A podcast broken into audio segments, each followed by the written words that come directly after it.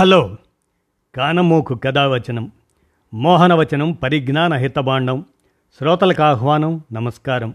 చదవదగునెవరు రాసిన తదుపరి చదివిన వెంటనే మరువక పలువురికి వినిపింపబూనిన ఏ పరిజ్ఞాన హితబాండమవు పో మహిళ మోహనవచనమై విరాజిల్లు. పరిజ్ఞాన హితబాండం లక్ష్యం ప్రతివారీ సమాచార హక్కు ఆస్ఫూర్తితోనే ఇప్పుడు. రంగనాయకమ్మ విరచిత అంశం ఎన్నికలు ఓ హాస్య నాటకం అనేటువంటి అంశాన్ని ఇప్పుడు మీ కానమోకు కథ వచ్చిన శ్రోతలకు మీ కానమోకు స్వరంలో వినిపిస్తాను వినండి. ఎన్నికలు ఓ హాస్య నాటకం. ఇక వినండి. తెల్లారి లేస్తే ఐదు రాష్ట్రాల ఎన్నికల హడావుడే కనిపిస్తుంది. వినిపిస్తుంది. ఉదాహరణకి తెలంగాణలో జరుగుతున్న ఎన్నికల గురించి మాత్రమే చూస్తే అదంతా ఒక హాస్య నాటకంలా వినోదాన్ని పంచుతుంది. పార్టీల వారు ఒకరిని మించి ఒకరు హామీలు గుప్పిస్తున్నారు. మరుగున పడిన తిట్లని శాపనార్థాలని వెలికి తీసి మరీ ఒకరి మీద ఒకరు విసురుకుంటున్నారు. అవతల పార్టీలను నమ్మకండి మమ్మల్నే నమ్మండి అని ప్రతి పార్టీ వారు ప్రజల్ని హెచ్చరిస్తున్నారు. వాళ్ళ హామీలు మోసాలు మావే సత్యాలు. వాళ్ళవి మాటలు మావి చేతలు. వాళ్ళు డబ్బులతో గెలవాలని చూస్తున్నారు. మేము ఉచితాలతో గెలుస్తాము. వాళ్ళది సీట్లు అమ్ముకునే పార్టీ మాది ప్రజల్ని నమ్ముకునే పార్టీ.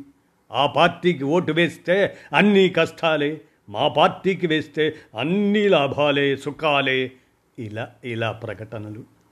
ఎన్నికల్లో పోటీ పడుతున్న పార్టీల్లో ఏ ఒక్కటైనా నిజంగా ఉత్తమమైందా? అసలు ఈ పార్టీల మధ్య ఏమైనా తేడాలు ఉన్నాయా తేడాలే ఉంటే మంచిది అనుకున్న పార్టీ నుంచి చెడ్డది అనుకున్న ఇంకో పార్టీలోకి ఫిరాయింపులు ఎందుకు? గంట కిందట వరకు అవతలి పార్టీ నాయకుణ్ణి ఆ పార్టీ విధానాల్ని తిట్టని తిట్లు తిట్టకుండా అదే పార్టీలోకి చేరడం ఏమిటి? అలాంటి తెగ తిట్టిన వారిని ఆలింగనాలతో చేర్చుకోవటం ఏమిటి? నామినేషన్లు వేసే ఆఖరి క్షణం వరకు ఈ ఫిరాయింపులు జరుగుతూనే ఉన్నాయి. వాటితో పాటు ఎన్నెన్నో అడ్డగోలు సమర్థనలు సొంత ఇంటికి వచ్చినట్టుంది. ఈ పార్టీ నాయకుడి విధానాలెంతో నచ్చాయి. ఇన్నాళ్ళు నమ్ముకున్న పార్టీ నట్టేట ముంచింది. రాష్ట్ర ప్రయోజనాల కోసమే పార్టీ మారాను. నా నియోజకవర్గ ప్రజల కోరిక మేరకు పార్టీ మారాను. ఇలా దబాయింపులతో ఆత్మసమర్థనలు గతంలోనూ పార్టీల మధ్య ఫిరాయింపులు జరిగేవి. అందుకే ఆయారాం గయారాం అని జంప్ జిలానీలు అని కప్పల తక్కెడ అని కొన్ని కొన్ని పదబంధాలు వాడుకలోకి వచ్చాయి. ఎన్నికల్లో నిలబడటానికి టికెట్ల కోసం ఎందుకింత తొక్కిసలాట వెంపర్లాట కీచులాట? ఎందుకంటే ఎన్నికల్లో గెలిస్తే చాలా లాభాలున్నాయి. అవి ఏ ఎన్నికలైనా కావచ్చు. పంచాయతీ నుంచి పార్లమెంట్ దాకా. దేశంలో ఉన్న పంచాయతీలు మున్సిపాలిటీలు జిల్లా పరిషత్తులు అసెంబ్లీలు పార్లమెంట్లు ప్రతి సంవత్సరం బడ్జెట్లను తయారు చేస్తాయి. దేశం మొత్తం మీద చూస్తే కొన్ని లక్షల కోట్ల ఆదాయం ఉంటుంది. ఆ ఆదాయం ముఖ్యంగా మూడు మార్గాల నుంచి వస్తుంది.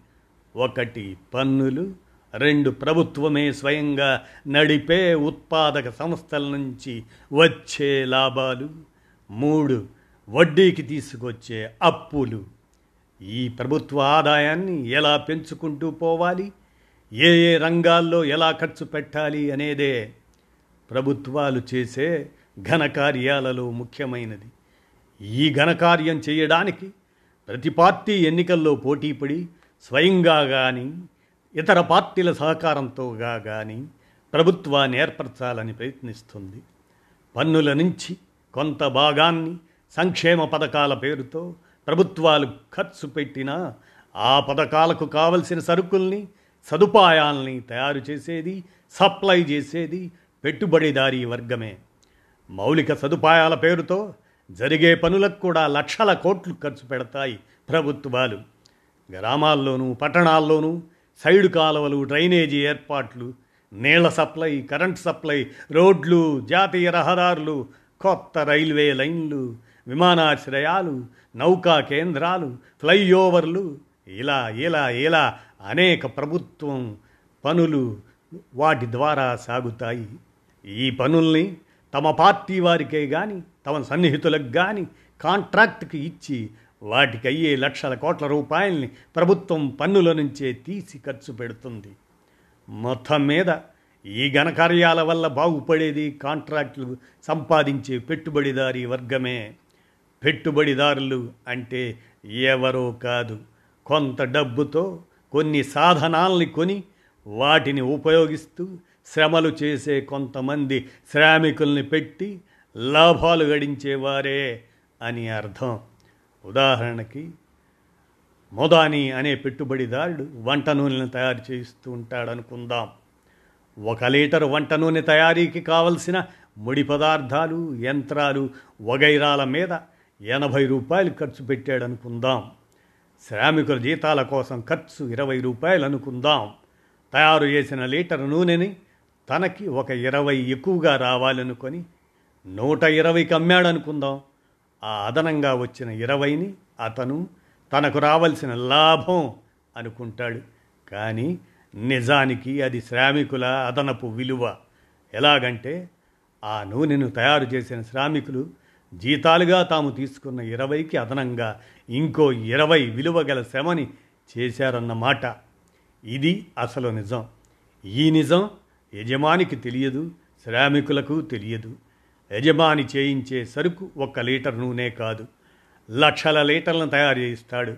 అంటే శ్రామికులు చేసే శ్రమలో లక్షల అదనపు విలువ యజమానికి లాభం. మొదాని వంటి పెట్టుబడిదారులు అనేక మంది ఉంటారు.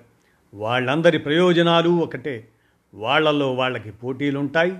కానీ వాళ్ళ పెట్టుబడులపై వాటి సైజును బట్టి దానికి తగ్గట్టు లాభాలు వస్తూ ఉన్నంతకాలం వారు పెద్దగా కొట్టుకోరు. నష్టాలు పంచుకోవలసి వచ్చినప్పుడు మాత్రం మార్క్స్ మాటల్లో చెప్పాలంటే శత సోదరుల వలె పోట్లాడుకుంటారు. ఆస్తుల కోసం అన్నదమ్ములు కొట్టుకు చస్తారే అలాగన్నమాట. ఇతరుల శ్రమ నుంచి దోచుకుంటున్న దాన్ని తమలో తాము పంచుకునే శత సోదరులు వంటి వారు పెట్టుబడిదారులు. మార్క్స్ థియరీస్ ఆఫ్ సర్స్ సర్ప్లస్ వాల్యూ టూ నుంచి పేజీ ఇరవై తొమ్మిదిలో చూడండి. ఈ పెట్టుబడిదారుల ప్రయోజనాలు కాపాడటానికి ఏమేమి చట్టాలు కావాలో అవన్నీ తయారు చేసేది ప్రభుత్వాలు. అందుకే ప్రభుత్వం అనేది మొత్తం పెట్టుబడిదారీ వర్గపు ఉమ్మడి వ్యవహారాలని నిర్వహించే ఒక కమిటీ మాత్రమే అని మార్క్స్ ఏంగెల్స్ జనాలకు వివరించారు. ప్రభుత్వాధికారం కోసం ఎన్నికల శ్రామిక ద్వారా పోటీ పడుతున్న రాజకీయ పార్టీలన్నీ పెట్టుబడిదారీ వర్గపు ఉమ్మడి వ్యవహారాలను చూసే కమిటీగా ఎన్నికవ్వాలని వెళ్ళూరుతున్నవే. కొన్ని సందర్భాలలో కొన్ని పార్టీల ప్రభుత్వాలు పెట్టుబడిదారీ వర్గపు ఉమ్మడి ప్రయోజనాలను కాపాడుతూనే ప్రత్యేకించి ఒకరో ఇద్దరో పెట్టుబడిదారులకు ఎక్కువ సేవ చేస్తాయి. అలాంటి విధానాన్ని ఆశ్రిత పెట్టుబడిదారీ విధానం అంటున్నారు. ప్రభుత్వాన్ని ఆ ఫలానా పెట్టుబడిదారుడు తన ప్రయోజనాల కోసం ఆశ్రయించినట్ట లేక పార్టీ చందాల కోసం ప్రభుత్వమే ఆ పెట్టుబడిదారుని ఆశ్రయించినట్ట? ఆశ్రిత అనే మాటకు బదులు ఆత్మీయ అని అంటే బాగుంటుంది.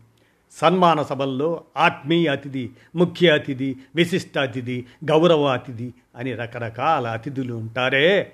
అలాగా పెట్టుబడిదారుల్లోనూ ఉంటారు. మొత్తం మీద ఎన్నికల పరమావధి పెట్టుబడిదారులకు అదనపు విలువ నిరాటంకంగా అందుతూ ఉండేలా చూసే ప్రభుత్వాన్ని ఏర్పాటు చేయడమే ఆ అవకాశం కోసం పోటీ పడే పార్టీలన్నీ శతసోదర పార్టీలే. అయితే వారి శత్రుత్వం జనాలను మభ్యపెట్టడానికి ఆడే రాజకీయ నాటకం. లేకపోతే నామినేషన్ల ఆఖరి రోజున కూడా ఒక పార్టీ నుంచి ఇంకో పార్టీకి గెంతడానికి అర్థం ఏమిటి? ఈ గెంతడాలు రేపు ఎవరికి ఎన్ని సీట్లు వస్తాయి అనేదాన్ని బట్టి కూడా ఉంటాయి. పాపం ఓటర్లు వాళ్ళకేం తెలుసు? అంటూ రంగనాయకమ్మ గారు ఈ ఎన్నికలు ఓ హాస్య నాటకం అని విరచించిన అంశాన్ని మీ కానమోకు కథావచనం శ్రోతలకు మీ కానమోకు స్వరంలో వినిపించాను. విన్నారుగా? ధన్యవాదాలు.